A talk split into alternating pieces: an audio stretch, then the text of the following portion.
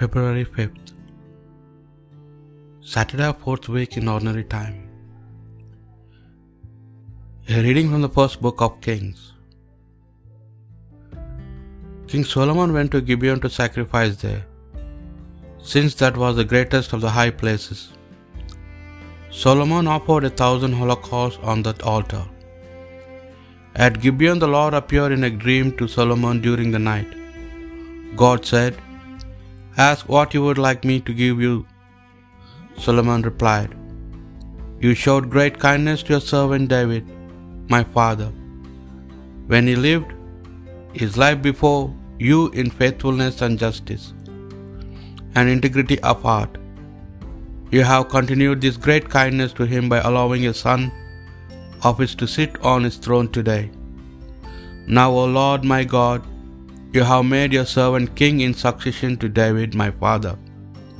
But I am a very young man, unskilled in leadership. Your servant finds himself in the midst of this people of yours that you have chosen. A people so many its numbers cannot be counted or reckoned. Give your servant a heart to understand how to discern between good and evil. For you could govern this people of yours that is so great. It pleased the Lord that Solomon should have asked for this.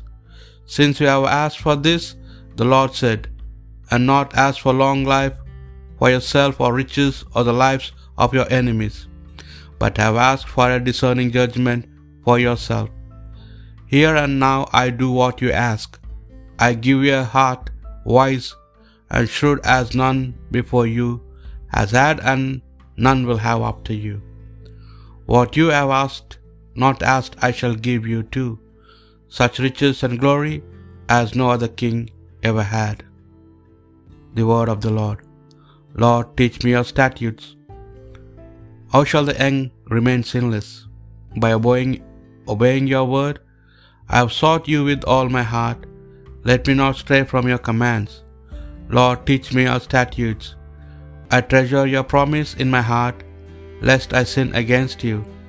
Blessed are you, O Lord God. Teach me your statutes. Lord, teach me your statutes. With my tongue I have recounted the decrees of your lips. I rejoice to do your will, as though all riches were mine. Lord, teach me your statutes. A reading from the Holy Gospel according to St. Mark. The apostles rejoined Jesus and told him all they had done and taught. Then he said to them, You must come and come away to some lonely place all by yourselves and rest for a while. For there were so many coming and going that the apostles had no time even to eat. So they went off in a boat to a lonely place there where they could be by themselves.